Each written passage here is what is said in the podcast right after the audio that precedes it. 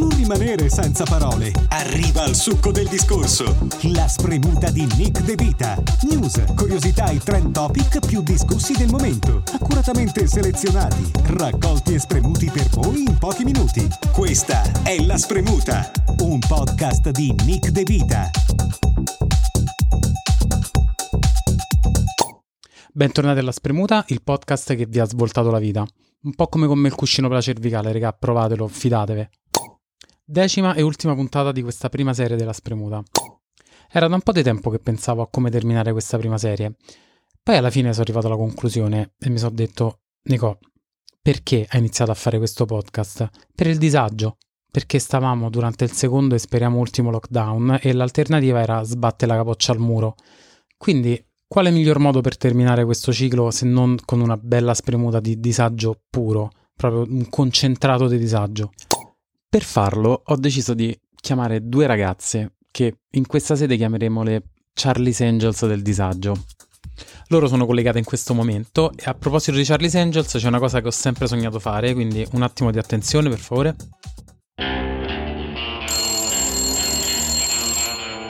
Buongiorno Angeli. Buongiorno Nick. Io mi sto sentendo male, ma non posso farlo perché devo dare il benvenuto alla prima Charlie's Angels del disagio. Elena, benvenuta alla Spremuta. Ciao a tutti, amici ascoltatori della Spremuta. Allora, Elena, intanto raccontiamo un secondo come ci conosciamo. Noi ci siamo conosciuti online durante il primo lockdown sulla non su Tinder. Esatto, non su Tinder, ma sulla famosa applicazione House Party che, finita la pandemia, che è successo? Non si è mai più incollato nessuno. Non si è mai più. Quella che avete usato tutti per quel mese e mezzo, tutti. E quindi niente, abbiamo scoperto di avere amici in comune e finita la pandemia è stata la prima persona che ho visto qua al Parco degli Acquedotti sotto casa mia. Sì, è stato il mio migliore amico del lockdown. Allora Elena, raccontaci... Ma nel senso che non mi inculavo gli altri amici miei il lockdown. E mi sembra anche giusto. Raccontami il tuo momento disagio della vita. Allora, innanzitutto è un onore raccontare in questo podcast questo momento della mia vita, che è l'asso nella manica che tiro fuori per fare bella figura con le persone. E ragazzi, io sono stato in situazioni in cui Elena si presenta con questa storia. Infatti già te l'ho raccontata e... Cioè, ma è conquistato così. È giusto che sia così. Esatto. Allora, questa storia si svolge in realtà 10 anni fa, perché avevo 18 anni. 18 anni, quindi epoca di feste di 18 anni, liceo di persone... relativamente tranquille, persone insomma normali.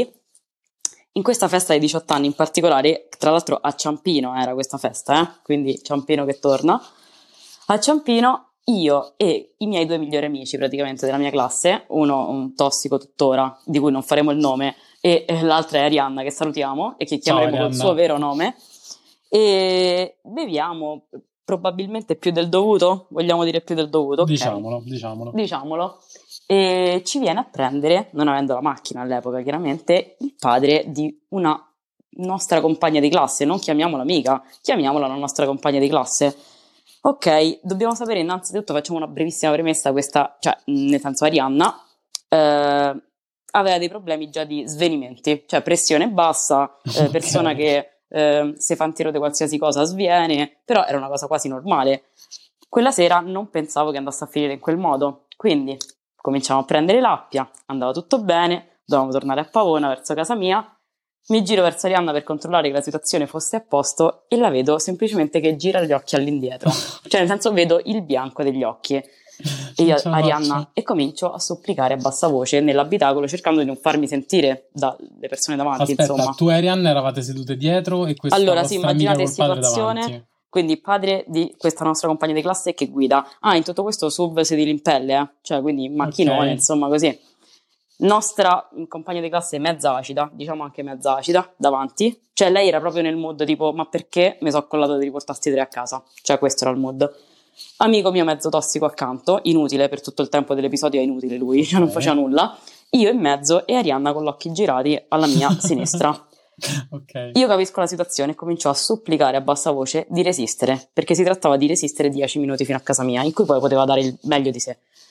Arianna non resiste, quindi io in modo molto educato comincio a dire Mauro scusami, forse se puoi accostare un attimo, credo che Arianna non si senta bene. Mauro fa in tempo, tale signor Mauro fa in tempo ad accostare, apro lo sportello di Arianna e lei praticamente si fionda giù dalla macchina, che era anche abbastanza alta, gattonando sull'asfalto e inizia a vomitare una quantità di cose che non pensavo potesse avere nel corpo. Però a quel punto già, e a quel punto la situazione è tipo, ma chiamiamo un'ambulanza, ma sta bene? E io, no, sta benissimo. Cioè lei lo fa sempre, cioè, è sempre così lei. Quindi vabbè, cerco di calmare gli animi. Fino a qua comunque è una storia abbastanza normale. No, era tutto ok, cioè quindi era tutto ok. Ma anche io pensavo che fosse finita lì, perché aveva veramente dato tanto in quel momento.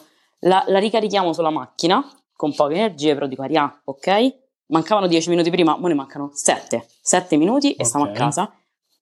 Cominciamo ad andare un altro po' più avanti e prendiamo un pezzo di Appia in cui non ci si può più accostare, neanche volendo. Aria, tutto a posto, rigira gli occhi un'altra volta e lì capisco che la situazione sta degenerando. Quindi Arianna non resiste più e comincia a vomitarsi addosso, cioè proprio addosso su di sé. Tempo okay. 4 secondi, l'abitacolo sta di quella puzza impregnante di vomito in cui non potevo neanche nascondere quello che stava accadendo dietro. Che abbiamo presente tutti, certo. Cioè abbiamo presente quella cosa che dici, ok, mo si fermerà in mezzo alla strada e comincerà a bestemmiare. Non si poteva fermare. Arianna si comincia a vomitare addosso, ma ormai in una quantità talmente grande che poteva cioè ormai andava sui sedili. Io talmente ero l'unica persona che avevo ripreso lucidità lì e volevo salvare la situazione, che comincio a farmi vomitare addosso, nel senso che io cercavo delle pieghe nei miei vestiti in cui nascondere il suo vomito, tant'è che alla fine, cioè praticamente faccio una conchetta col mio cappotto, mi faccio vomitare addosso, dopodiché, visto che finisce lo spazio perché lei ha continuato ininterrottamente, io apro le maniche del cappotto e lei ci vomita dentro. E io vi assicuro, la scena di Arianna che ti vomita nella manica del piumino è una cosa... Allora, veramente che non me le vedrà mai nessuno. Vi assicuro, cioè nel senso, non provateci a casa, ecco, spero che non vi capiti nella vita, però vi assicuro che adesso voi pensate che sia la cosa più schifosa del mondo, ma in quel momento io mi sentivo semplicemente eroica, stavo salvando una situazione. Ma tu sei l'amica di cui tutti avrebbero bisogno. Allora, per me la puzza di vomito non esisteva più. Cioè, per me quella cosa ormai era un chirurgo e quella cosa era un liquido che io dovevo, non lo so, dovevo fare in modo che non toccassi i tappetini, i sedili, e lo devo fare in qualsiasi modo, cioè in qualsiasi, pure nelle scarpe potevo mettermelo. Fatto sta che siamo arrivati a casa, che io ero più vomitata di lei, cioè è chiaro che ero più vomitata di lei. Io chiamo mia madre che scende, ma perché io non volevo neanche guardare in faccia quelle persone, cioè quello che ci aveva accompagnato, io non volevo incrociare lo sguardo, perché gli avevamo riempito la macchina di vomito nonostante tutto. Quindi veramente mia madre scende e lei stessa, amico mio inutile, e lei stessa prende Arianna per le caviglie e la trasciniamo fuori dall'auto tutta piena di vomito, io e lei. Cioè quindi la serata è finita con io e mia madre che lavavamo Arianna nella vasca da bagno nuda e svenuta, tra l'altro. Ma quello che si staranno chiedendo tutti, col giacchetto che e il giacchetto fatto? Per fortuna faceva cagare, forse l'avrei fatto anche se era nuovo, perché in quel momento non ci avrei veramente neanche pensato, però l'ho appallottolato, lasciato all'ingresso della porta e poi... Io credo che l'abbia buttato mia madre, io non l'ho mai più visto. Buttato? Mai più visto. Okay. Era pieno di vomito, raga. Ma voi immaginate, cioè intanto non so da dove l'avesse tirato fuori, aveva già vomitato per strada. Non lo so, raga, non lo so. Saranno stati almeno 4 litri, l'ha fatto, sicuro. È una storia che mi scalda sempre il cuore. Vabbè, comunque sappiate veramente che se un amico vi vomita addosso ed è un momento delicato così, non vi farà schifo, ve lo assicuro. Provato, testato. Buono a sapersi. Spero di non provare mai la sensazione. Ve lo auguro. Elena, grazie mille. È stato un piacere, ragazzi. E passiamo immediatamente alla seconda Charlie's Angel del disagio. Lei la conosco da, non lo so, forse 25 anni. Abbiamo solamente fatto asilo elementari, medie superiori e università insieme. Vive a Milano ed è Francesca. Francesca, benvenuta alla Spremuta. Grazie Nick, grazie mille. Allora Francesca, vai col tuo momento di disagio.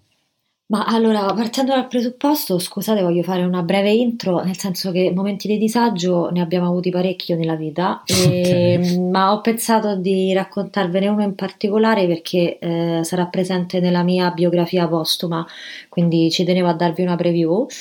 E niente, praticamente era il compleanno di un mio carissimo amico, parliamo di circa 10 anni fa, più o meno, okay. E stavamo in spiaggia sul ridente litorale romano, E ci stavamo sbronzando come le merde sostanzialmente di sera, e a un certo punto io e la mia collega Michela ben pensiamo di farci un tuffo a mare. Quindi che facciamo? Ci iniziamo a spogliare velocemente, iniziamo questa corsa un po' alla Baywatch. Okay. Io vorrei ripuntualizzare il fatto che ero sbronza come le merde. Okay.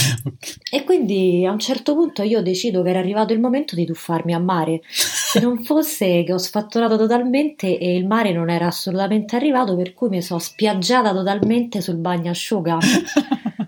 Non contenta, ho fatto finta di niente, quindi mi sono rialzata come se nulla fosse, se non fosse che Michela e la gente che era dietro di me si era gustata tutta sta scena favolosa. Esatto, dopo 10 anni ancora mi piace per culo. Perché io questa storia l'ho sentita raccontare perché non ero presente e cioè se ne parla come della... Ah, ma che non sai la storia di Francesca, cioè come se questo fosse il tuo passato. Esatto, il mio passato ma anche un po' il mio presente perché è abbastanza rappresentativo della mia vita. Francesca, vabbè, come l'hai percepita? Sei fatta male o... No, assolutamente, anche perché ero talmente sbronza che come se non fosse successo niente, no, assolutamente. Beh, una grande storia di disagio anche a tema estivo, visto che ci stiamo avvicinando all'estate. Ma per quello l'ho scelta, esatto. Hai sempre un disagio per ogni stagione, Francesca. Esatto, anche per ogni settimana. Grazie mille di essere stata ospite qui alla Spremuta. Grazie a te per avermi invitato, finalmente. Ragazzi, quest'ultima puntata della prima serie della Spremuta finisce qui. Grazie per aver ascoltato queste prime 10, direi, magiche puntate e non disperate perché la Spremuta tornerà con una seconda serie più avanti quest'estate per farvi compagnia sotto l'ombrellone o dovunque avete intenzione di andare in vacanza, in montagna, in campagna, dentro una stanza, non lo so. Se non l'avete già fatto, seguite la Spremuta su Spotify, Apple Podcast, Google Podcast e Amazon Music. Dal podcast preferito di Paris Hilton è tutto, ci vediamo alla seconda serie e come direbbe una qualsiasi persona di Roma, se non ci rivediamo speriamo che per colpa vostra.